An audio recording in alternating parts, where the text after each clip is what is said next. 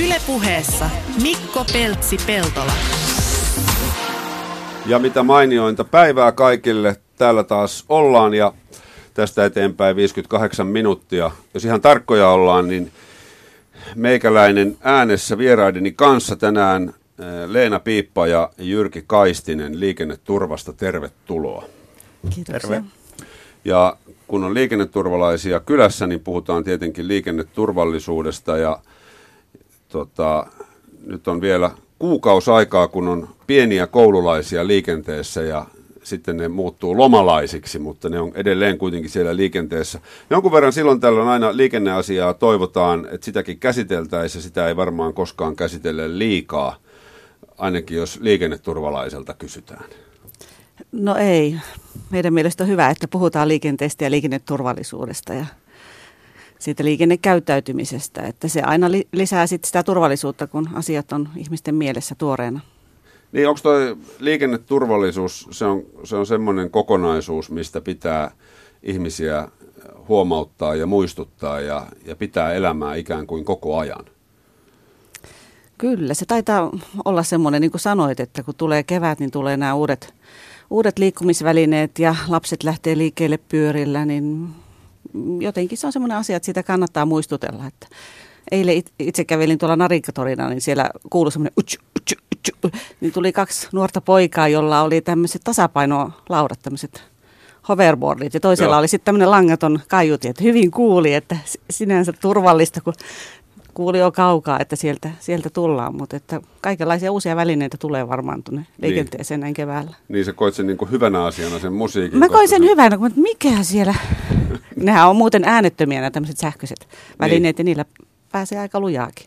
Joo, ja mä olen ymmärtänyt, että nämä uudet välineet näin tota, uuden tieliikennelain kynnyksellä niin aiheuttaa kyllä harmaita hiuksia. Niitä on niin monenlaisia sitten, että aina ei, ei välttämättä ihminen itse tiedä tai myyjätkään niin. tiedä, että minkälainen väline on kyseessä, että onko se nyt jalankulkua avustava vai kevyt sähköajoneuvo ja pitäisikö ajaa jalankulkija vai pyöräilijän säännöillä. Ja... Niin, mä esimerkiksi seurannut tuota sähköavusteisen polkupyörän, että siitä on aika pieni matka sähkömopoon ja ulkonäkö on täysin sama. Riippuen missä päin kaasukahvaa ja missä päin moottori on, niin ne menee sitten kuitenkin eri kategoriaan sitten niin kuin lain, lain silmissä. Joo, ne menee sähköavusteinen tarkoittaa avustusta, että mm. polkijan pitää polkea, mutta että jos sitten ei sitä polkemista tarvita, niin sitten voi mennä tähän Mopo, niin kuin sanoit, mo, niin. mopoa lähellä olevaa voi mennä moottoroituun polkupyörään tai sitten jos nopeuttaa vielä enemmän, niin mopoon. Että. Niin. Ja sitten kun on, on kaiken näköistä skuuttia moottorilla ja ilman, niin mihin ne laitetaan? Pysyykö tässä Jyrki ollenkaan kärryillä? Joo, joo. Mä vielä palaisin vähän siihen, kun puhut äsken, että pidetään liikennettä usein esillä, että se minkä takia me esimerkiksi joka vuosi muistutellaan samoista asioista uudestaan, uudestaan johtuu just siitä, että meillä tulee joka vuosi uusi sukupolvi sinne liikenteeseen ja sekin on niin kuin yksi – yksi, miksi tuodaan kalenterin mukaan vähän samoja asioita joka vuosi uudestaan esille. Että sen lisäksi, että muistutetaan niitä kauan jo siellä liikkuneita myös, niin tuo esiin se, että nyt siellä on taas uusi sukupolvi. Niin. Sen pitää oppia myös näitä toimintatapoja. Minkälainen asema liikenneturvalla on tässä kansalaisten liikennekasvatuksessa? No kyllähän me ollaan tehty aika pitkään liikenneturvassa tätä tätä työtä ja liikennekasvatusta, jos ajatellaan, niin meillähän on tämmöinen eli-ikäisen liikennekasvatuksen idea. Eli aloitetaan ihan sieltä vauvasta ja edetään, edetään vaariin asti, että, että joka ikäryhmälle on, on olemassa materiaalia, on, on ne tiedot ja taidot, mitä pitää missäkin ikävaiheessa oppia. Että erityisesti koulut on meidän yhteistyökumppaneita, että, että sinne yritetään sitä liikennekasvatusta ujuttaa opettajille mahdollisimman paljon ja aika hyvin on saatukin. Että nythän uusissa opetussuunnitelmissa on tämmöinen mm, arjen taidot osio, missä sitten liikennekasvatus on, on kirjattunakin, että se tulee sitten pakolla käsiteltyä kaikkien niidenkin opettajien, jotka ei muuten ehkä liikenneasioista ole kaikkein innostuneimpia. Niin, semmoistakin on esiintynyt, että kaikki ei ole siitä innostunut. Mm, no, aikaisemmin se oli aika vaihtelevaa, että ehkä Joo. alakoulussa vielä liikenneasioita käsiteltiin, mutta sitten kun mentiin yläkoulun puolelle, niin siellä kun on aineopettajajärjestelmä, niin välttämättä ei sitä liikenneaihetta tullut joka vuosi lainkaan oppilaille. Niin, niin, että on ollut kysymysmerkillä, että mitä, kuka aineenopettaja sen ottaa niin, hallintaan. kenelle se kuuluu. Liikunnan opettajallehan se yleensä ja aika luontevastikin on kuulunut, että siellä kun sitä liikunta- ja terveystietoa käydään läpi niin, Niin. ja liikutaan liikenteessä, niin sinnehän se on, on aika hyvin, mutta se ei periaatteessa ehkä riitä. No minkälainen maa Suomi on liikenneturvallisuuden näkökulmasta? No ma- maailmantilastossa me oltiin viimeksi ollaan siellä 11 et, ja se kärki on hyvin tasainen. Että et kyllä me ollaan siellä niinku, niinku Pohjoismaat yle, yleensäkin, niin me ollaan liikenneturvallisuudessa hyvin siellä kärkipäässä en, enimmäkseen roikuttu. Ja se hy, hyvä puoli on se, että, että meillähän oli niinku tosi huono kehitys vielä 60-luvulta, mutta 60-luvulle asti, että onnettomuudet kasvoivat lähinnä koko ajan, mutta sitten tämä rupesi tilanne muuttua, koska paljon lisättiin liikenneturvallisuustoimenpiteitä, niin 70-luvulta eteenpäin on menty koko ajan oikeaan suuntaan. Vaikka meillä vielä vähän matkaa on sinne nollavisio, mikä on tavoitteena. Mutta. Niin. Mitä tarkoittaa nollavisio? Kukaan ei... Kukaan, no, ei, ku, kukaan ei kuole tai vakavasti vammaudu liikenteessä. Se on aika kunnianhimoista. Se on, se on ainut oikea tavoite. Että jos No sä lähdet kai, aamulla, kai. aamulla, aamulla töihin, niin luultavasti oletat, että suht koht terveenä pääset myös kotiin. Niin, että, niin. Joo, kyllä se tietysti se olisi vähän synkkää, jos se tavoite olisi jotain muuta. Et, niin tänä aamuna voisi ehkä sattua jotain, että ei niin, siihen. niin. Ja sitten se muuttuu heti ymmärrettäväksi, kun se vähän se yksikkö pienennetään siitä, että ei ajatella koko Suomea kerralla, vaan että ajatellaan vaikka omaa kaupunkia tai omaa organisaatiota tai omaa perhettä, niin sitten kun se muuttuu henkilökohtaiseksi se tavoite, niin sitten se onkin kaikille aika ymmärrettävääkin. Että, Niin. Että se nolla on ihan oikein. Että miksi me, miksi me hyväksyttäisiin ainuttakaan vak- vakavaa vammautumista liikenteessä. niin kuin mainitsit on 70-luvun, niin itse 70-luvun lapsena, niin muistan kyllä, että turvavöitä, turvavöitä ei autossa ollut samalla tavalla ja mäkin olen ajanut ajokorttini semmoisella autolla, missä on joustamaton turvavyö edessä, 60-luvun autolla, eli se on semmoinen hyvinkin kiinteä, että se rusauttaa kyllä tuosta solisluuhun, jos pikkusen joutuu jarruttamaan, ja takana ei tietenkään turvavöitä ollenkaan, ei ollut pyöräilykypäriä, ja eh, toki liikennekasvatus, sen verran muistan koulusta, että, että sitä meillä kyllä ala, ala-asteella oli. Ei, ennen vanhaa oli tämmöinen kuin kansalaistaito, Niin. missä oli tota liikennekasvatus. Itsekin muista joskus 6-70-luvulla osallistuneeni liikennekilpailuun. Löysin, löysin ne lomakkeet siinä vaiheessa, kun aloitin liikenneturvassa ja huomasin, että ihan kaikkia sääntöjä en ollut osa, osannut. Että, että ennen vanhaa ehkä käsiteltiin liikenneasioita enemmän, mutta että kyllä turvallisuus on parantunut, jos ajatellaan sieltä 6-70-luvulta, niin kuin sanoit, niin autojen ajoneuvotekniikkakin on parantunut ja liikennejärjestelmä kaiken kaikkiaan, että turvallisuuden eteenhän on tehty hirveästi töitä. 70-luvulla joskus se Kekkonen jyrähti, että nyt, nyt pitää tehdä jotain, kun Suomessa kuoli yli 1100 ihmistä liikenteessä joka vuosi. Se kuulostaa paljolta. Se, se on paljon, autojahan oli siinä, siinä vaiheessa huomattavasti vähemmän, niin sitten ruvettiin tekemään tämmöistä järjestelmällistä työtä, eli jos ajatellaan liikenneturvallisuutta, niin siihen vaikuttaa toi liikenneympäristö ja lait, säännöt, ihmiset, jotka liikkuu, ajoneuvot, eli kaik, kaikkien piti puhaltaa yhteen hiileen vielä samaan suuntaan. Ja sillä semmoisella mm. järjestelmällisellä työllä saatiin tätä turvallisuutta, tai on saatu parannettua. Ja tällä hetkellä me ollaan kuolleiden määrässä liikenteessä 40-luvun tasolla, vaikka siitä 40-luvusta eteenpäin niin autojen määrä on monikymmenkertaistunut. Et sillä se on niinku ihan hyvin oikeaan suuntaan mennyt Joo. monta vuosikymmentä. Mutta edelleen ollaan tilanteessa, jossa autot ajaa ja ne on, niiden keulat on kovia ja ne kun osuu johonkin, niin jälki on turmiollista. Joo, fysiikan lait ei, ei, ei ole muuttunut, että niihin ei pysty liikenneturvakaan. ei, ei pystytä vaikuttaa. Miten te olette, eh, Leena Piippa ja Jyrki Kaistinen, liikenneturvasta alun perin kiinnostuneet liikenteestä niin, että olette tehneet siitä itsellenne ammatin? Ää, Mä tu- olin tuolla Jyväskylän yliopiston terveystieteen laitoksella.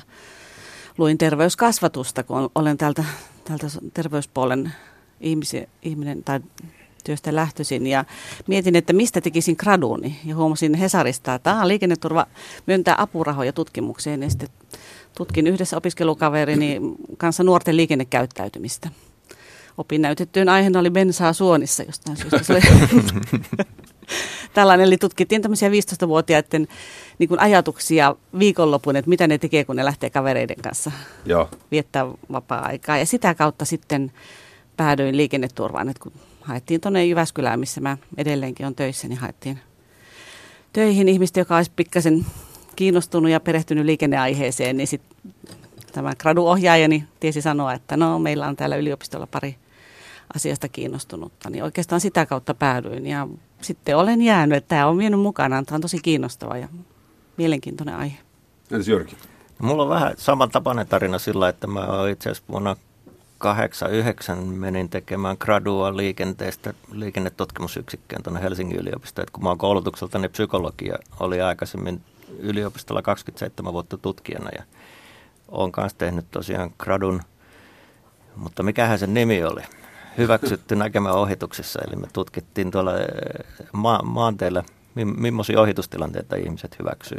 Ja sitten me tutkittiin, silloin oli tie, tielaitos olemassa ja, ja tota, me tutkittiin kaikki nämä uudet tietyypit, käytiin paljon läpi ennen jälkeen mittauksilla, että mit, miten ihmisten käyttäytyminen muuttuu, kun tienpitäjä muuttaa sitä tien tyyppiä. Silloin tuli näitä leveäkaista teitä ja leveä teitä ja sitten tuli keskikaidetta jossain vaiheessa ja kaikki tämmöisiä. Ja sitten me tutkittiin kaikki autoon tuotavia uusia härveleitä, integroituja laitteita, rupesi tulee puhelimia ja navigaatiolaitteita ja muita. Ja ni, niitä mä tutkin siellä aika pitkään. Ja sitten tuli nyt vasta runsas vuosi sitten liikenneturvaa ja rupesin senkin tämmöiseksi tutkijan sijasta enemmän kampanja-ihmiseksi. Joo. Tai rupesit tutkimaan sitten ihmistä, että mikä sitä ihmistä liikuttaa. Siihenhän me yritetään vaikuttaa tähän, miten me toimitaan ja ajatellaan ja mitä me tehdään siellä.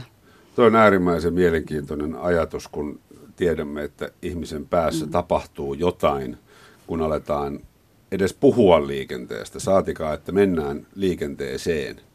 Niin se, se on kyllä niin kuin loputon ihmettelyn aihe. Se varmaan psykologille niin on, on, on sellainen temmellyskenttä, missä riittää niin kuin ihmeteltävää. Joo, täytyy odotella, että ne aivotutkijat saisi nyt ne sitten kunnon mittarit rakennettu niin, niin että me saadaan luettua, mitä ihmettä niiden ihmisten päässä liikkuu liikenteessä. Mutta se on mielenkiintoista, että, että liikennehän on kuitenkin semmoinen niin tyypillinen aihe, joka koskettaa kaikkia arkea. Se on kaikkien arjessa läsnä ja näyttää sitten, että ihmisillä on hyvin voimakkaat ja varmat mielipiteet aina tämmöisistä omaa arkea lähellä olevista asioista, niin kuin liikenne ja perhe ja harrastukset ja muut. Että se, on, se tulee hyvin lähelle, niin kyllä sit paljon mielipiteitä sitten myös riittää.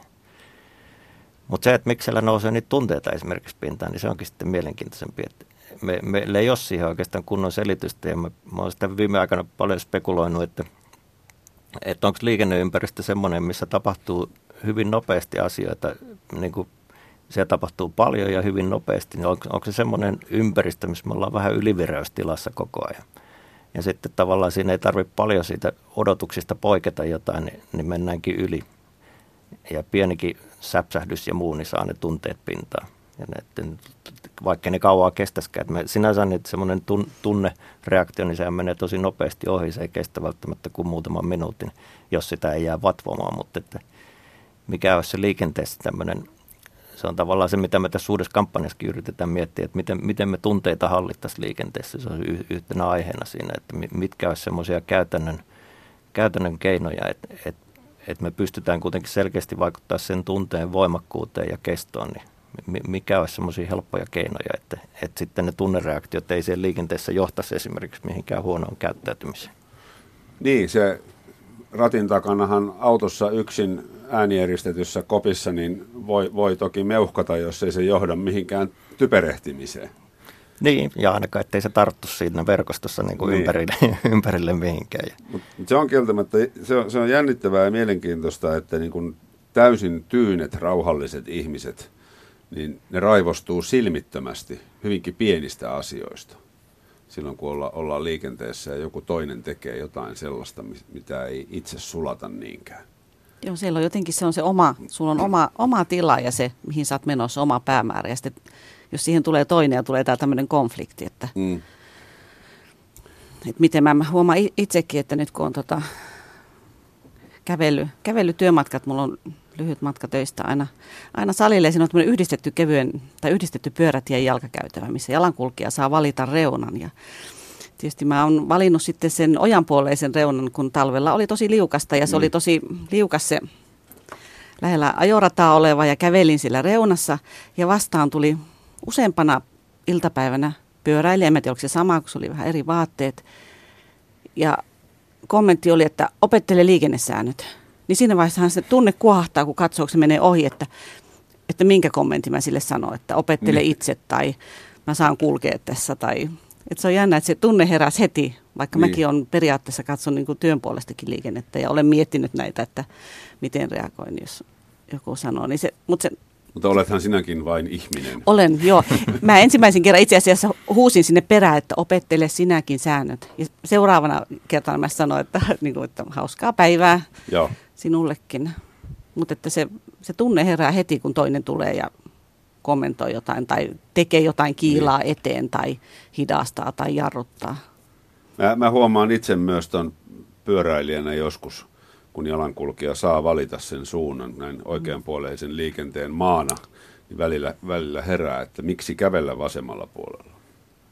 No mulla oli se, että se oli niin liukas, sitä ei ollut hiekotettu sieltä. Niin, niin ihan, kyllä, kyllä. Niin, kuin... niin. Ja samahan on mm. jalankulku silloin, kun ei ole jalankulkijalle osoitettua väylää, että kävellään maantielaidalla, niin silloin mm. taas pitäisi kävellä vasemmalla puolella.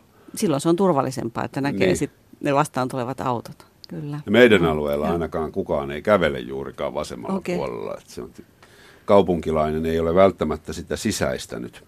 Mutta toi, tota, toi suuttumisasia, niin mä oon kuullut, että on joskus joku mennyt jopa jonkunnäköiselle vihanhallintakurssille, kun on ollut selkeä ongelma tässä liikennekäyttäytymisessä.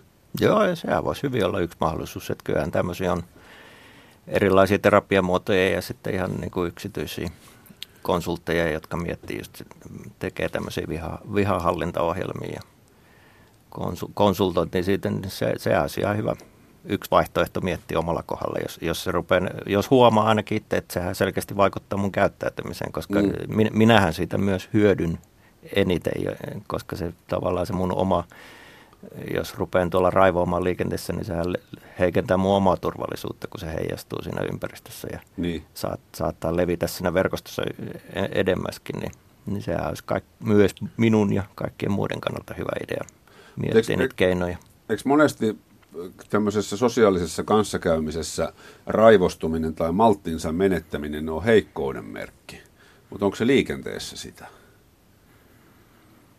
Joo, va- vaikea. Mä ehkä enemmän katsoisin sitä, rinnastaisin sen sosiaalisen median käyttäytymiseen, että, että jos ajatellaan semmoista niin kuin auton sisälläkin toisten toiminnan kommentointia ja, ja korjaamista, että mitä toikin tuolla teki, niin, niin musta se on, vähän, se on vähän samaa kuin somessa, että voidaan puskista heitellä ja, niin, niin. ja sillä, että sä saat pysyä aika lailla anonyyminä ja näkymättömänä ja, ja mikä siinä niin kauan, kun siellä vaan itsekseen höpöttää ja arvioi muita, niin, niin se ei välttämättä vielä haittaa, kun se ei sieltä lähde leviämään mihinkään. Mutta. Onko siitä tota ollut minkäännäköistä tutkimusta, että minkä, minkä tyyppinen ihminen menettää malttinsa helpommin tai, tai minkä ikäinen, sukupuolinen, mitä kulkuvälinettä käyttävä? En mä usko, että kulkuvälineeseen ainakaan kauheasti liittyy, mutta kyllähän niin kuin erilaisia persoonallisuustyyppejä varmasti on, ja että ihmiset syttyy hitaammin tai nopeammin. Ja, mutta mä luulen, että pääasiassa ne liittyy kiireeseen, se, se että otetaan vaikka työmatkaliikennettä, joskus tutkittiin sitä, että mitkä on niin kuin, elämänlaadullisesti hyviä ja huonoja asioita elämässä, niin esimerkiksi työmatkaliikenne oli siellä kaikkein huonoimpien joukossa.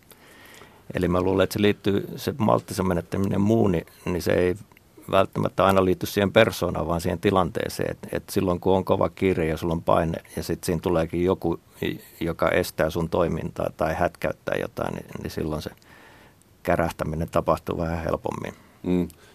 Se kärähtäminen voi ta- tapahtua varmasti useimmiten tilanteessa, jossa se, kelle kärähdetään, niin on noudattanut liikennesääntöjä. Meillähän on kuitenkin aika selvät sävelet, miten liikenteessä toimitaan. Ei se mikään villilänsi pitäisi olla.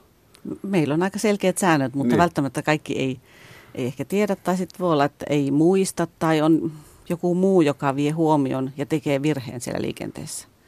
Ja näistä virheistä, lähinnä toisten virheistä me ärsyynnytään. Että niin. Itse jos tekee virheen, niin senhän selittää, että tämä nyt oli tämä tilanne, että nyt vahingossa tein näin. Mutta jos joku toinen tekee virheen ja me nähdään, niin sitten voidaankin ajatella, että eikö tuo osaa edes sääntöjä, hmm. että menisi autokouluun.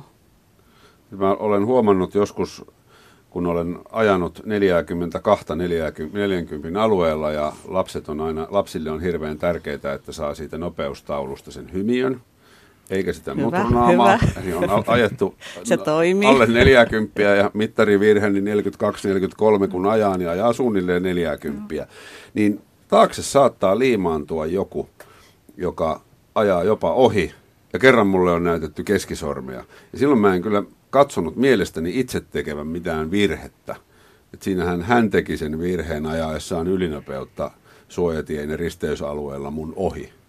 Ja todennäköisesti aika raivona, koska kaasua painettiin rajusti. Mutta tota, viilipyttynä en provosoidu tietenkään, vaan Hyvä, vilkutan hienoa. ystävällisesti. näin, näin pitääkin. Joo. Ja mä oon huomannut, että niin kun jättänyt vuosia, vuosia sitten niin kun keskisormen näytön kokonaan pois, koska mä, mä uskon siihen, että semmoinen, että jos mä vilkutan iloisesti, niin se ikään kuin ironian kautta hän kyllä ymmärtää, miksi mä vilkutan. Semmoinen Joo. pieni virne. Ja jos sulla on nämä lapset kyydissä, niin sähän takapenkille sitten opetat koko ajan sitä tapaa suhtautua muihin. Että Niin, sekin se vielä. Keskarikin on- opitaan sieltä. Niin, niin. Ja plus, että se auton sisältä se keskarin näyttäminen, niin todennäköisesti se ei näy mihinkään. Sekin vielä. Mutta se on kyllä, tu- tunnen muutaman tämmöisen to- todella kiihkeän kaverin ja, ja, ja tota, liittyykö se, voiko se liittyä jotenkin kilpailuviettiin? Mä aina naureskellaan, että kun olemme formulakansaa, niin meitähän ei perhana ohitella. Ihmisillähän varmaan on, on erilaisia motiiveja tuolla liikenteessä. Mu- muitakin kuin se tavoite liikkua paikasta A paikkaan B. Että, Mm. mm. Ja muita asioita mielessä. Että voihan se olla, että jostakin muista jonkunlaisen tutkimuksen lukeneeni, että, että kun miettii, että haastaako joku sua liikennevaloissa, niin ehkä miehet koki vähän enemmän, että heitä oli haastettu liikennevaloista lähtemiseen kuin naiset. Että Mm. onko tässä, en tiedä Jyrki osaako sanoa, että onko tässä tämmöistä Joo, Sukupuoli- sukupu- voi, eroa. voi hyvin olla, että kyllä niin kuin traditionaalinen tapa ajatella on, että miehet kilpailee enemmän, Niin. mutta että nythän kun miehet ja naiset kaikessa muussakin toiminnassa lähenee toisiaan, niin se voi olla, että saa nähdä muuttuko. Tämäkin naiset rupeaa kilpailemaan yhtä paljon kuin miehet. Mi- mihin se liittyy? Liittyykö se kulttuuriin vai johonkin pysyvään ominaisuuden? Mutta toi oli mielenkiintoinen, mikä otit esiin, tuo hymiöt tuolla tienlaidassa, että niitähän on paljon tutkittu jossain vaiheessa ja se on mielenkiintoinen, että tuommoinen välitön palaute siitä toiminnasta, niin, niin sitä on monessa paikassa kokeiltu liikenteessä, miten se vaikuttaa ja se toimii tosi hyvin. Mutta sitten se on mielenkiintoinen esimerkiksi tuon nopeuden kohdalla, että minkä takia se hymiö toimii siellä ihan hyvin, kun sulla on autossa esimerkiksi jo nopeusmittari olemassa, jossa on välitön palaute myös, niin miksi se ei toimi, toimi yhtä hyvin. Että, Niin. niin. että pitäisikö meidän panna sinne kojelautankin sitten jotain ilmeitä, ja jos on jotain tunnesisältöä, että se nopeusmittari on tämmöinen vaan lukema, sinne ei ole mitään niin kuin tunneskaalaa mukana. Että pitääkö meidän sinne kojelautan nyt, kun niitä pystyy kohta ohjelmoimaan ja ne on isoja näyttöjä, niin pitääkö meidän sinnekin laittaa jotain, että samalla lailla, että nyt ajat taloudellisesti ja nopeusrajoitusten mukaan ja mukavasti, että joo, ja hyvin jo tasaisesti aj- ajellut. Niin. Näitähän kokeiltiin esimerkiksi noissa bussifirmoissa jossain vaiheessa. Opetettiin tämmöisen taloudellisen ja rauhallisen ajamisen, että siellä oli vain esimerkiksi muutamalla valolla näytettiin, että nyt sä ajat sillä lailla, kuin olisi hyvä. Joo. Koska se oli sen firman kannaltakin taloudellisesti hyvä, ei bensaa kulu niin paljon ja sitten ei tule kauheasti kiihdytyksiä. Se on matkustajien kannalta mukavampi, kun ei tule nopeita kiihdytyksiä ja pysähtyksiä, niin sillä oli tosi voimakas vaikutus niiden kuljettajien toimintaan, että se tasaantui huomattavasti se niiden ajotapa. Jossain autossa mä oon jonkun ekomittarin joskus nähnyt, mutta siellähän voisi olla hymiökin, koska autohan jo pystyy tunnistamaan no- vallitsevan nopeusrajoituksen. Se voisi olla ihan hyvä, mutta toisaalta Joo. tämä tienvieren hymiö, se näkyy myös niille muille. Niin, Se on totta. Enemmän muille tiellä liikkujille, että näkee, Joo. takana tulevakin näkee, että "Aa, nyt se sai hymiön tai mm, nyt se vetää ylinopeutta. Että ainakin Niin kuin- henkilökohtaisesti minuun vaikuttaa myös Joo, se, että joo. Niin. Se voi hyvin olla, että siinä on sosiaalinen vaikutuskin. Että koska mainitsit tuossa tuon kiireen, että, että ihmiset ajaa sen takia kovaa, kun on kiire ja, ja, ja se saattaa mennä tunteisiin, jos kiireessä tapahtuu jotain odottamatonta. Mutta kiirehän johtuu omasta virheestä aina, on lähetty liian myöhään. Et jos lähdetään ajoissa, niin ei tule kiirettä. joo, se on he, he, helpommin, sanottu. helpommin sanottu tehty, mutta jos ihminen on semmoinen, joka on syntynyt vartin myöhässä ja koko ikänsä ottaa, Niin. yrittää ottaa kiinni sitä ja aina lähtee vähän myöhässä, niin sen huomaa itsekin, että siinä vaiheessa kun on kiire, niin kaikki valot on punaisella ja edessä menee hidastelijat. Ja sitten jos on hyvin aika ja että olenkin varannut, että olen jopa liian aikaisin, niin sitten tulee vihreä aalto ja niin kuin elämä hymyilee. Elämä hymyilee, niin. laulaa. Ja. Joo, et yritetään muistutellakin tästä aina, että varsinkin syksyllä, kun tulee huonot kelit, että nyt kannattaa lähteä aikaisemmin työmatkalle, niin. että varata aikaa siihen kelinkin takia, mutta helpommin sanottu kuin tehty. Niin on. Ylepuheessa Mikko Peltsi-Peltola. Yle puheessa vieraana Leena Piippa ja Jyrki Kaistinen liikenneturvasta ja puhutaan liikenneasioista ja liikenneturvallisuudesta. No nyt on toukokuu. Minkälainen äh, ajankohta tämä on liikenneturvallisuuden näkökulmasta, tämä kevät? No nyt tämä on just se aika, milloin tulee tavallaan hyvin paljon lisää erilaista liikkuja. Tulee näitä sähköhärpäkkeitä ja pyöräilijä ja muuta. Ja se, mikä se ero muihin on se, että, että ne liikkuu hyvin erilaisilla nopeuksilla. Se tavallaan se nopeuden variaatio, kuin miten siellä liikutaan, niin se, sitä on paljon enemmän sitä heiluntaa, joka voi yllättää ihmisiä. Itse esimerkiksi oli hauska, tuossa katsoin, käveli yksi päivä jalkakäyttävää äh, alamäkeen ja vaan sivusilmällä huomasin, että se tulee pyöräilijä vasta ja sitten kun se tuli sieltä, niin nyt on vasta tajus, että miten se voi tulla noin lujaa. Ennen kuin tajustaan, niin se on sähköpyörä ja tulee ylämäkeen ihan vauhikkaasti eikä se yhtään edes ponnistele siinä. Niin, niin tuommoiset voi olla aika yllättäviä nyt, kun tavallaan tulee näitä sähköavusteisia ja muuta, että se meidän tapa lukea sitä liikennettä onkin vähän erilainen. Me on totuttu siihen, että okei, että lihasvoimalla mennään tuommoista vauhtia ja se hidastuu ylämäissä ja muuta, mutta sitten kun tuleekin sähköavusteisia, niin se, että niiden nopeus jakauma on paljon suurempi ja sitten se, että niissä voi olla vähän enemmän painoa, sähköpyörissäkin niissä voi olla enemmän massaa ja nopeutta, niin, niin miten se vaikuttaa. Ja sen lisäksi on tämän niin näky- näkyvyyspuoli iso asia, että, että kun ne liikkuu vähän nopeammin ja sitten me ei välttämättä huomatakaan niitä niin helposti kuin toisia ajoneuvoja esimerkiksi, mihin me on totuttu, että noin voi tulla lujaa. Niin, niin se muuttaa tätä. Tai se on se asia, mistä aina pitää muistuttaa tähän aikaan, että että huomatkaa, että nyt siellä on kaiken näköistä. Samalla lailla kuin tulee moottoripyörätkin, mm. jotka näkyy paljon huonommin. Kesä, kesällähän liik- liikutaan paljon enemmän, että, että liikenneturvallisuus, mm. ajattelee, jos katsoo liikenneturvallisuutta, niin kesällä sattuu enemmän vahinkoja, vaikka ei ole pimeää, ei ole liukasta, ei ole huonoa, huonoa keliä. Että ihmiset liikkuu paljon ja joskus ajatellaan, että aha, asfaltti on lämmin ja tie on suora ja ajetaan ehkä sitten yli niiden – rajoitusten ja otetaan, otetaan semmoisia riskejä, että erityisesti nuorilla tällainen saattaa sitten tämmöinen riskiottokin tulla siinä. No kyllä, kun omaa nuoruutta muistelee, niin olen ollut kaksikymppisenä täysin erilainen autoilija esimerkiksi kuin nykyään. sehän on ihan, ihan selvää, että silloin piti koittaa vähän rajojaan. Oli joskus semmoinen vaihe, että ei riittänyt se, että on auto pienimmällä koneella, vaan piti olla turbo, koska oli kiire. Joo, sitä Aina. Niin, Aina, niin. joo. Mutta kyllä se sitten, kun joka vuosi vaihtoi renkaita ja huomasi, että ne renkaat kuluu joka vuosi aika merkittävästi, niin ja jossain kohtaa tuli semmoinen, että mitä, mitä tässä nyt suotta hikoilla, että Tällainen taloudellinen kannuste ja turvallisesti. Ja toinen niin. on sitten ehkä nuorille miehille, sit, kun tulee sitä perhettä, niin sitten ajatellaan, että ehkä, ehkä olisi hyvä, että säilyisin hengissä. Mm. Muistan joskus nelostiellä, mä, tota, oltiin Lappiin menossa ja mua seur- lähti seuraamaan. Mä ajoin sillä tavalla, että, että kun oli paljon liikennettä, niin silloin tällöin aina ohitin jonkun. Ja tota, ihmettelin, kun semmoinen Skoda Octavia lähti seuraamaan ja seurasi siinä aikansa. Ja kun minä ohitin, hän ohitti ja kun minä ohitin, hän ohitti. Ja jossain kohtaa sitten punaiset ja siniset valot syttyivät ja pyysivät kyytiin ja näyttivät mulle 15 minuuttia videoa siitä mun ajamisesta.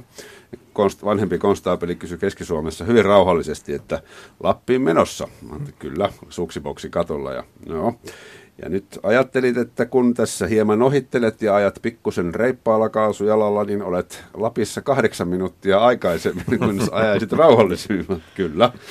Ja tota, piti siinä tämmöisen hyvin isällisen puhuttelun ja, ja tota, todettiin siinä, että ehkä kannattaa osa ohituksista jättää tekemättä, koska ennen pitkää saattaa tulla virhe. Ja eikä siitä ole mitään hyötyä tavallaan. Ja sitten mä sanoin, että tämä on kyllä ihan totta. Ja, ja aloin sitä ajaa hyvin rauhallisesti ja sen liikennevirran mukana. Sitten ei mennyt kuin muutaman kilometrin, niin mun ohi ajaa ylämäessä pakettiauto, joka on lattiasta kattoon asti tuota, pakattu haloilla ja jouset on aivan viimeisillään, mutta me, menee ohi ja mä sitten köröttelin kiltisti sen loppumatkan. Mutta sillä oli hirveän positiivinen vaikutus muhun kuljettajana sillä, sillä poliisin tämmöisellä hyvähenkisellä puhuttelulla. Mulle tuli semmoinen olo, että, että toi on mun puolella, se haluaa, että mä pääsen turvallisesti. Mulle ei tullut ollenkaan sitä semmoista ajatusta, että perhana sain sakot ja nyt, nyt mä vasta ajankin kovaa. Joo, siinä oli viisas kokenut poliisi, joka niin. tiesi, miten ihmisiin vaikutetaan. Menin sitten takaisin, oli vielä kavereita mulla kyydissä ja ne tietysti luuli, että siellä on oltu sakoilla, kun mä olin niin kauan siellä. Mä sanoin, että ei, katseltiin siinä videoita. Et silläkin on merkitystä, että miten virkavalta sitten suhtautuu. Joo, Et se oli tämmöinen valtakunnallinen nelostien eh, tota, nopeuskampanja, mitä, mitä poliisit siinä harjoitti. Ja ne sanoikin mulle, että et sä, et sä ylinopeutta ajanut siinä määrin, että tässä pitäisi nyt sakkoja ruveta jakamaan. Että, että mielenkiintoista, miten ihmiseen voidaan vaikuttaa tämmöisellä niin kuin puhuttelulla sakkojen sijaan. Siinä olikin hyvin rakennettu palaute niin. ja välitön palaute siitä toiminnasta. Ja toihan on ihan mielenkiintoinen juttu, että miten me pystyttäisiin yleisemminkin hyödyntämään sitä tavallaan, kun me on mietitty tämmöisen niin kuin empatian lisäämiskeinoja, että miten, miten me voitaisiin vähän asettua toisten ihmisten asemaan ja katsoa, että miten ne tätä maailmaa näkee, niin me tavallaan tolleen pitäisi meidän omastakin toiminnasta saada vähän useammin sitä videokuvaa, että miltä se meidän touhu tuolta ulkopuolelta niin. näyttää, niin sitten saataisiin vähän paremmin palautetta siitä. Että ja näyttihän se mun video, näyttihän se hölö kyllä. Sieltä kuka, kuka tuolla ohittelee niin. tuossa? Oliko tostakin nyt pakko mennä ohi, että ihan hyvin olisi pärjännyt siellä takanakin. Mutta se on just se ajattelu, että se, eikö sitäkin ole tutkittu, että eihän se nopeammin ajaminen, niin se, se hyöty ajallisesti määränpäässä on aika yllättävän pieni. Joo, ja sitten ajatellaan sitä riskin lisääntymistä, jos sitä joku elinkaarimalli laskettaisiin, niin se hyötysuhde on varmaan miinuksella aika reippaasti. Niin, niin. Ja tuosta kevä, keväästä vielä, niin nythän on tietenkin sosiaalisessa mediassahan on, on kovaa vauhtia käynnissä taas tämä perinteinen keväinen kolmio, missä jalankulkija, pyöräilijä ja autoilija syyttävät kilpaa toisiaan. Niin tähänhän ei varmaan kannata osallistua, vai miten liikenneturvaväki tämän näkee?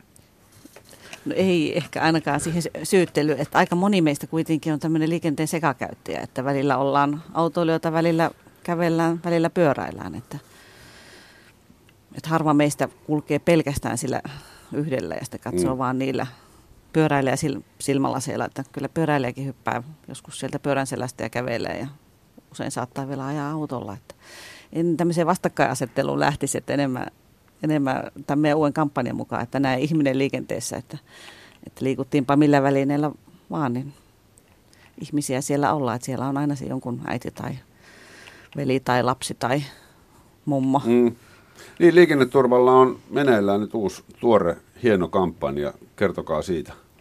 Joo, se on tämmöinen näe ihminen liikenteessä kampanja, jossa meidän niin kuin yksi tavoite on tosiaan tuoda esiin tätä nollavisiota, mistä oli puhe, ja sitten yleensäkin inhimillistä sitä liikennettä, ja, ja mietitään tämmöistä just, että miten, miten me tulkitaan toisten ihmisten toimintaa. Että sitä on jonkun verran, jos me ajatellaan, miten ihmiset on vuorovaikutuksessa keskenään, niin aika paljon sitten niin toiminnan vuorovaikutuksen sävystä esimerkiksi tulkitaan kasvojen perusteella ja, ja tota, sitä hieno, hienovaraisesta sävystä. Ja kasvoja me ei taas usein nähdä tuolla liikenteessä, varsinkaan auton sisällä, niin meillä tavallaan siitä kommunikoinnista jää paljon pois.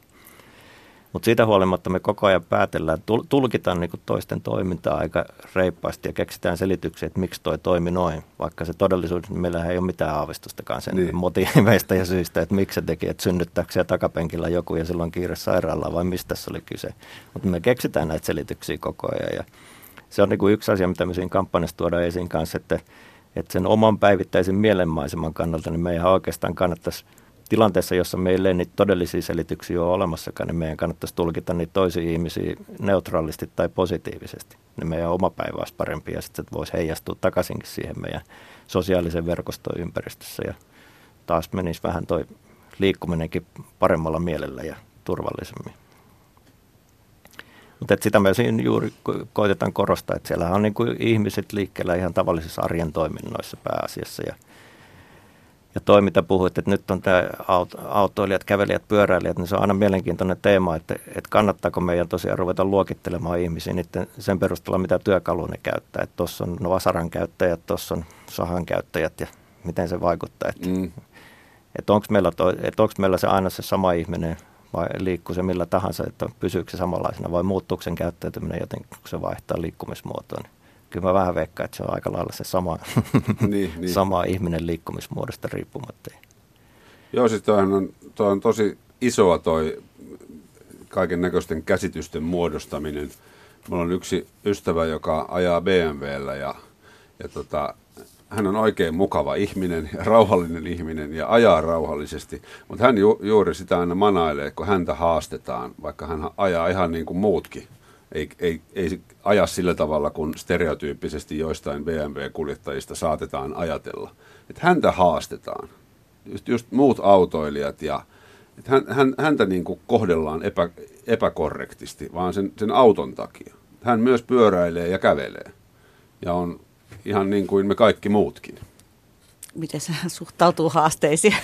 No, ei, ei hän provosoidu. Hän nimenomaan just sanoi, että hän nimenomaan ei provosoidu. Että, mutta se on niin kuin mielenkiintoinen, että miten jollain automerkilläkin on, on niin kuin vahvat vaikutukset. Mä olin tämmöisessä opettaja, opettajaseminaarissa siellä yksi Helsingissä asui ja pyöräili ja koki, että kun hän, hänellä on erilaiset varusteet pyöräillessä, että jos hän on vähän niin kuin työasussa ja pyöräilee, tai sitten hänellä on tämmöiset oikein niin kuin urheilulliset pyöräilasut, niin autoilijat suhtautuu häneen jotenkin eri tavalla, tai hän kokee ainakin, että hänen suhtaudutaan pyöräilijänä. Joo, joo. Tämähän on yleisö, yleisöosastojen suosikkikirjoitus, että keski-ikäinen mies lykrat päällä ei, tota, ei välitä mistään, ajaa niin kuin itse haluaa. Itse olen keski-ikäinen, käytän monesti trikoita pyöräillessä ja, ja noudatan aina liikennessä.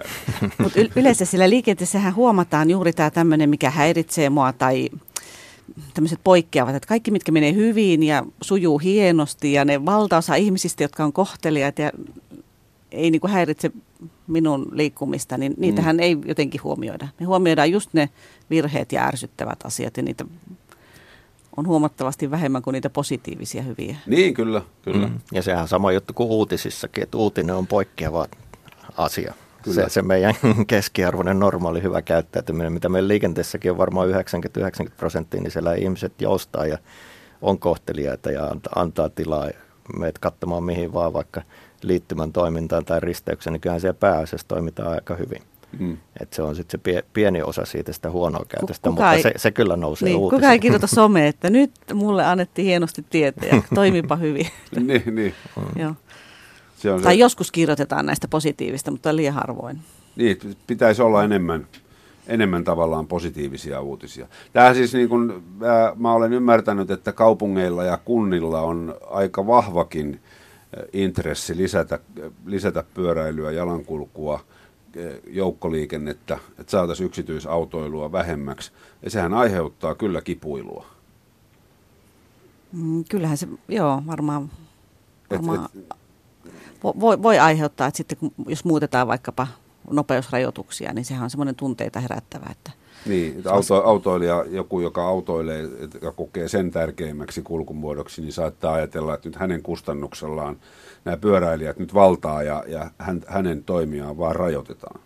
Joo, ehkä jos lasketaan nopeusrajoitusta vaikkapa 40 tai 30 keskusta-alueella, niin mm. autoilijan näkökulmastahan se nopeus ei, se ei tunnu erilaiselta ajoitpa 30 tai 50. Ehkä tunne että etenen nopeammin, jos niin. pääsee eteneen 50, mutta käytännössähän monella, monessakaan taajamassa tai keskusta-alueella se todellinen autojen nopeus harvoin on sitä niin kuin korkeinta sallittua. Että sitten taas jos katsotaan jalankulkijoiden pyöräilijöiden näkökulmasta, niin mitä alempi nopeusrajoitus, sen miellyttävämpi siellä on, että sen turvallisempaa siellä on ajella.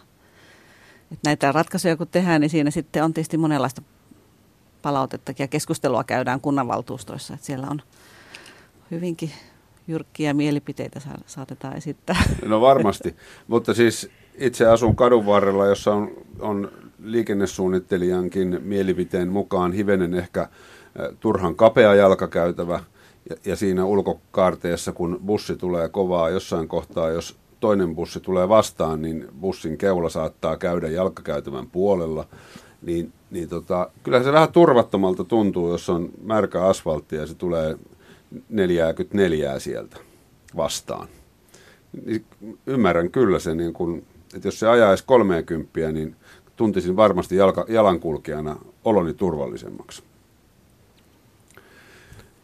On ja kyllä tämä, niin tämä nope, nopeusasia on tosi olennainen. Var, aina siellä, varsinkin missä sitä väkeä paljon liikkuu niin kuin keskustoissa. Että et kyllähän siinä ihan pointtia on paljon, että mietitään mikä se turvallisin nopeustaso siellä on. Ja, ja se, että me saataisiin varsinkin niin kuin eri nopeuksilla liikkuvat om, omalle väylälleen että et meillä ei ole semmoista sekan, sekanopeusliikennettä samalla väylällä kovin paljon. Et me, mutta et se on totta kai kallista sitten rakentaa jokaiselle oma, niin, niin. oma väylä, joka haluaa eri nopeutta liikkua. Mutta se, se on ihan sama myös näissä niin kuin yhdistetyissä jalankulku- ja pyöräilyväylissä, että siinä on aikamoiset nopeuserot, mitä pyörä, pyörät voi mennä ja jalankulkijoihin verrattuna. Mutta nythän sitä kovasti koitetaan parantaa, että tehdään yksisuuntaisia pyöräteitä ja että ne on selkeästi erotettu jalankulusta ja autoliikenteen väylistä. Jos halutaan edistää pyöräilyä tai kävelyä, niin kyllähän se turvallisuus on siinä yksi, mikä vaikuttaa. Että kun kysyt ihmisiltä, miksi pyöräilisit tai miksi et pyöräile, niin kyllähän se liikenneympäristö on yksi niin kuin olennainen tekijä, että onko se kunnossa ja onko turvalliset pyörät. Tai miksi sallitaan lasten kävellä tai pyöräillä kouluun, niin kyllä se turvallisuus on vanhemmilla monesti se ykkösasia. Että jos niin. on turvallinen koulumatka, niin sitten se on ihan ok, ok päästää tai sallia sen lapsen kulkea se itse. Mutta jos koetaan, että siellä on jotakin turvatonta, turvattomia risteyksiä, niin sitten mielellään saatellaan tai pahimmassa tapauksessa kuljetellaan autolla se lapsi sinne kouluun joka päivä.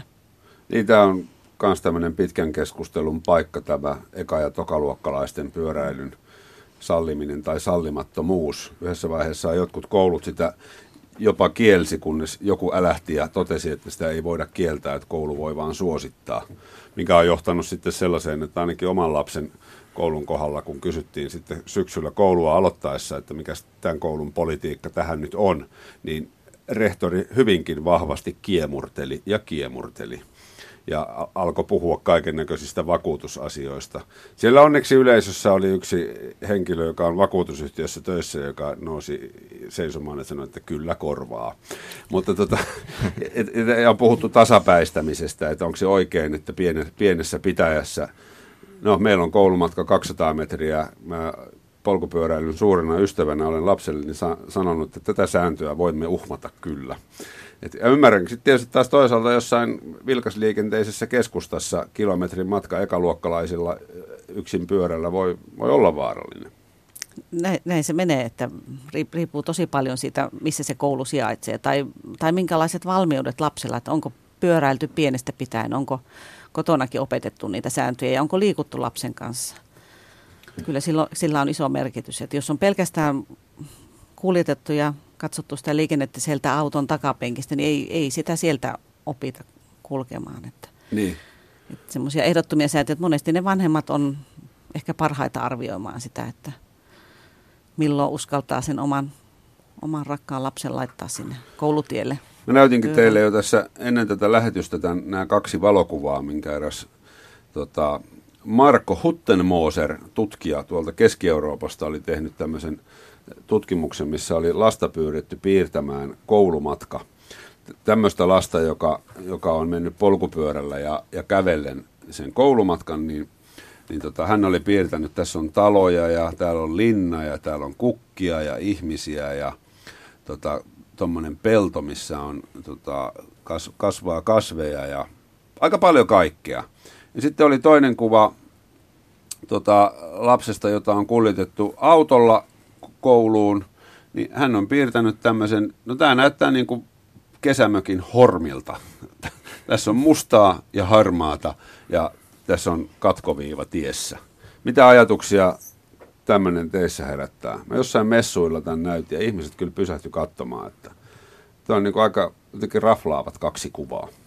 Kyllähän toi voi kertoa ehkä siitä, että miten, miten nämä lapset on kokenut sen koulumatkan. Että kyllähän se voi olla päivän parasta aikaa, ainakin itse muistan, kun kavereiden kanssa kuljettiin koulusta, niin sehän, sehän oli sitä niin kuin, hienointa hetkiä, kun pääsi koulusta kotiin ja mm. alkoi alko vapaa ja saatiin yhdessä sitten koulumatka menneen. Sieltähän löytyi kaikenlaista aina sieltä mielenkiintoista sieltä koulumatka varrelta. Että toi on semmoinen, mitä varmaan meidänkin, meidänkin koulussa olisi hyvä, että liikenneturvalla on, on opettajille materiaalia ja yksi toimintavinkki on tämmöinen, että katsile, kuuntele, tutki, haistele, maistele koulumatka, että mitä kaikkia sieltä, minkälaisia elämyksiä siellä voi olla ja mitä sieltä löytyy. Plus sitten mietitään tietysti niitä turvallisuus- ja liikennenäkökulmiakin, mm. mutta että tämmöinen koulumatka, mitä kaikkea se voi antaa, niin sen liikunnan lisäksi. Niin. Et, et matka voi olla muutakin kuin vain matka. Tähän on puhuttu niin perheen laatuaika-ajatteluna, että jos se, että perhe menee vaan kiireellä autolla johonkin, niin silloinhan se on semmoinen välttämätön paha, mennään nyt tonne. Mutta jos se tehdään rauhassa pyörällä tai kävellen, niin se on perheen yhteistä aikaa, jossa voidaan tarkkailla juurikin ympäristöä ja keskustella, että ei sen tarvitse olla välttämätön paha. Ei. Joo, ja toi liittyy tosi laajasti siihen kokonaan niin kuin oppimisajatteluun, että meidän pitäisi olla virikkeellinen ympäristö, joka niin kuin lapsella varsinkin vaikuttaa tosi paljon se koko aivojen kehittämiseen ja oppimiseen ja miten se maailmaa näkee ja oppii ratkaisemaan ongelmia. Ja mutta heti tuli kyllä vähän mieleen noista kuvista, että, että millainen olisi se kolmas kuva, missä olisi sitten se lapsi, joka on tuijottanut kännykkää sen suurimman osan matkasta, kun se on kävellyt sinne kouluun. Niin, no mitä, joo, mitä kyllä. se piirtää tuohon kuvaan? Ei kai nyt kukaan liikenteessä kännykkää Toivottavasti ei. tuijoteta. Joo, aika uskomattomia tuota, suorituksia kyllä näkee, näkee ton puhelimen käytön suhteen liikenteessä. Että. Ja mä tulin aamulla tuolla lähijunalla tuohon ilmalla ja katsoin edessäni junasta lähti semmoinen nuorehko mies ja tuijotti sitä puhelinta ja mua jännitti, että osuuko se jalka sinne rakoon, kun hän ei niin lainkaan huomannut mitään. Joo. Hiljakseen meni. Mä ajattelin, että pitääkö mä vähän tönästä, että nyt ovet aukesi, että pitäisi mennä ulos tästä. Hän oli täysin uppoutunut siihen. Mm. Mutta sehän on ihan sääntö, jos ajaa esimerkiksi autolla jossain ja edessä oleva pikkusen käy välillä pientareen puolella ja vähän nopeuskin heittelee ja sitten käydään vähän keskellä ja sitten jos on ollut tilanne, että on ohittanut sen auton, niin aika säännönmukaisesti kuljettaja räplää puhelinta ja sen takia se ajo on vähän mitä sattuu. Joo, ainakin poliisit sanoo, että heille tulee ilmoituksia rattiopoista ja sitten kun mennään tarkistamaan tilanne, niin henkilö on kyllä selvinpäin, mutta että On on ollut tarkkaamaton sitten, että on, on tämä puhelin Niin. niin. vienyt huomioon. kun se on kuitenkin, kun se myönnän itsekin olevani vahvassa älypuhelin koukussa, niin, niin se, että siitä pitäisi olla erossa useita minuutteja, jo- jopa tunteja, niin, niin sehän ei käy. Se on niin hankalaa. Että ymmärrän, vaikka en hyväksy tietenkään. Mutta kyllä se aika turvattomaksi tekee olon kävellä jalkakäytävällä lasten kanssa ja huomata, että ajaa autoja aika läheltä ohi ja katseet on puhelimessa. Oh, oh. Ja kyllä se, kyllä se sillä lailla kannattaa ajatella, että se liikkuminen on niin vaativa suoritus, että siihen kannattaa keskittyä pääasiassa aina pelkästään. Että meillä on kuitenkin pelkästään niin psykologian puoleltakin löytyy varmaan kymmeniä tuhansia tutkimuksia siitä, että jos meillä on päätehtävä ja siihen tuodaan rinnalle joku toinen tehtävä, niin sen päätehtävän suoritus kyllä heikkenee aina. Ja Mm. siitä ei kauheasti poikkeuksia. Et Se on sinänsä huvittava, että miksi sitä enää tarvitsisi edes tutkia liikenteessä erikseen, kun me Niin. tiedetään se jo kaikesta. Et, mutta et kyllähän niin liikkuminen oikeasti se on sen verran vaativa ympäristö. Ollaan me millä tahansa liikkeellä, että kannattaisi keskittyä siihen liikkumisen pääasiassa. Ja- Ja se, siihen liittyy tässä meidän uudessa kampanjassa myös tämä niin kuin tapojen oppiminen, että me yritetään tuoda ihmisille esille se, että miettikää sitä teidän omien päivän automatismeista, että mitä te teette niin kuin tavanmukaisesti ja miten oppisitte uusia positiivisia tai hyödyllisempiä tapoja, jotka sitten tukee sitä turvallista liikkumistakin. Miten se liikennesääntö nyt menee? Puhelinta ei saa pitää kädessä, kun puhuu. Puhelinta ei saa käyttää ajoneuvon kuljettajassa e- sille, että se häiritsee, häiritsee sitä niin kuin ajotehtävän suorittamista. Se koskee myös pyöräilijöitä. Eli jos, jos häiriintyy siitä ja sitten moottoriajoneuvon kuljettaja ei saa pitää kädessään tätä Mm. puhelinta, että handsfreeta voi käyttää ja puhua. Siellähän näkee näitä, jotka puhuu itsekseen autossa, että luultavasti siellä on sitten handsfree ja puhutaan, että sen puhelun saa kyllä tehdä, mutta Joo. sekään ei saa sitten häiritä sitä ajotehtävää tai sitten kanavan vaihtaminen tai muu. Et siinähän aika paljon jää sitten vastuuta niille muille liikkujille. Et mä muistan itse Turussa, olin tässä vuosi sitten työmatkalla ja sitten illalla kävelin ja katselin sitä keskustaa siinä ja olin liikennevaloissa ja mulle jalankulkijana vaihtui vihreät ja katselin sinne oikealle päin. Sieltä lähestyi maastoautolla kohtalaista vauhtia, ajeli sitten lähemmäs, kun tulin näin, että se oli nainen. Katsoin, tota, kun hän, hänellä oli niin kuin, hän katsoi eteensä, katsoi alas puhelimeen, katsoi eteensä, katsoi puhelimeen. Hän ajoi suoraan punaisia päin lainkaan hidastamatta, lainkaan huomaa, mä olin jo astunut pari askelta siihen ajoradalle. Ei varmaan siis huomannut, että oli liikennevalot, ne oli punaiset, siinä oli jalankulkija. Olen aina kertonut tämän niin opiksi, että kannattaa varoa Turun keskustassa. Se on paha, paha. kaunis, mutta paha paikka. Joo, mutta että, että sitten se jää se vastuu sille toiselle, että säkin jos kuljet ja sitten näkee siellä, Niin. että Niin kyllä se, se on sitten, kun jyräyttää siinä jonkun koululaisen päälle, niin, niin se, se on kyllä niin iso tragedia, että ei, ei muista ole. Ja silti Ei. kuitenkin aika moni on valmis ottamaan sen riskin.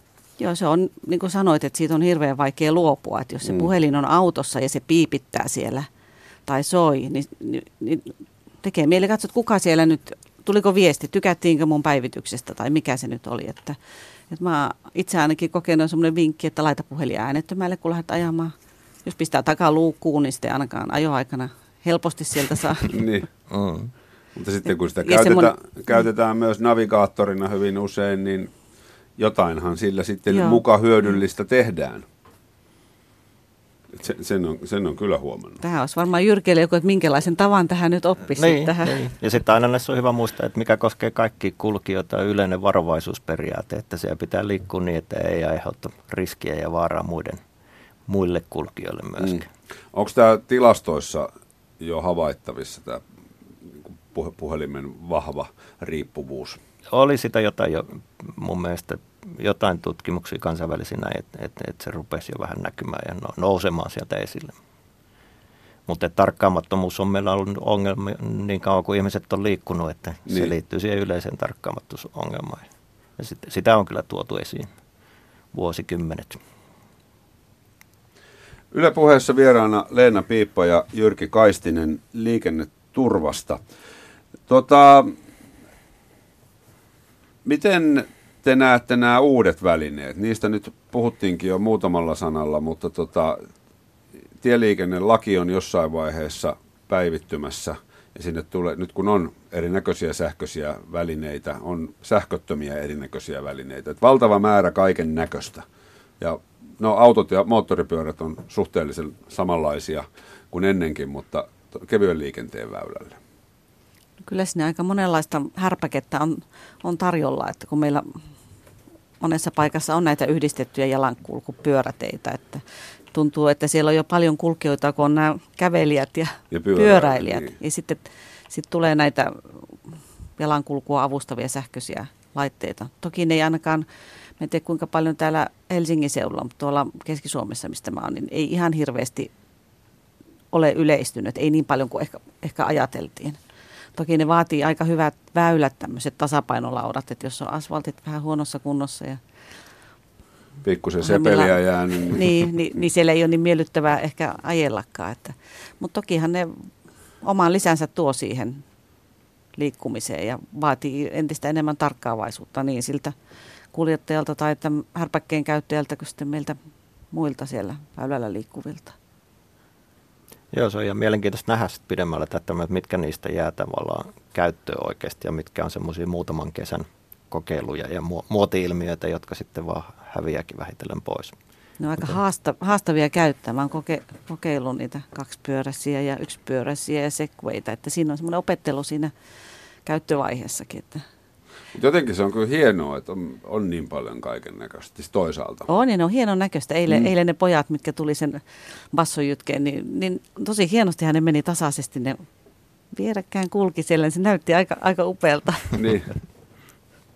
Mutta miten sitten se liikenne, liikennesääntö siihen, että kerrotaanko heille esimerkiksi tämmöistä laitetta ostaessaan, että mikä sinä nyt olet, kun menet liikenteeseen? Oletko jalankulkija vai pyöräilijä? Jaa, toivottavasti kerrotaan, mutta en, en tiedä kuinka paljon sitten myyjät on aktiivisia ja ehkä niissä käyttöohjeet tulee, mutta käyttöohjeiden ja tämmöisten yleensä ohjeiden lukeminen voi joltakin aina, aina unohtua, että ei muuta Niin. kuin virta päälle ja liikenteeseen. Et toki toivoisi, että sit otetaan, otetaan selville, että missä saa liikkua ja kuka väistää ja ketä väistetään. Että voisin kuvitella, että joku tämmöinen suojatie, kun näähän on nämä jalankulkuavustat, sähköiset laitteet, ne on jalan, jalankulkijoita ja kuitenkin nopeutta voi olla sitten enemmän kuin normaali rauhallinen kävelyvauhti. Niin. Ja sitten tullaan suojatielle ja autoilijahan pitää väistää suojatielle astuvaa tai suojatiellä olevaa jalankulkijaa. Niin miten sitten, jos tämmöisellä laitteella tullaan, suhahdetaan siellä vauhdilla, niin minkälaisen mahdollisuuden antaa sille autoilijalle sitten noudattaa sääntöjä ja väistää. Mm. Et siinä, siinä pitää sitten oivaltaa, hidastaa ehkä. Mutta eikö se kuitenkin ole sitten autoilijalla se, se, se vastuu, että sen pitää toki, sitten ajaa semmoista toki, vauhtia, että ottaa huomioon. Hidastaa varolta. Tokihan toivoisi, että liikenneympäristö olisi niin, että suojatiet olisi sellaisilla paikoilla, että näkee hyvissä ajoin, onko niin. sieltä jalankulkija tai härpäkkeellä liikkuja tulossa. Mutta että meillä on tuolla liikenteessäkin paljon semmoisia varmaan korjaamisen paikkoja. Että. Niin siis kyllä monessa paikassa on ihan amatöörinkin silmin havaittavissa, että tämä ympäristö on nyt tehty autoilijan näkökulmasta. Kyllä, kyllä. Paljon on vielä, vielä korjattavaa, mutta onneksi sitä pikkuhiljaa, kun rahat sallii, niin joka vuosi jotain korjataan. Mm. Milloin se uusi laki tulee? Sekin on vähän semmoinen Iisankin kirkkojuttu, että kauas sitä Ei, nyt on hien, Minulla... Sitä kaikki odottelemme. niin. ei, ei ole varmaan aikataulusta.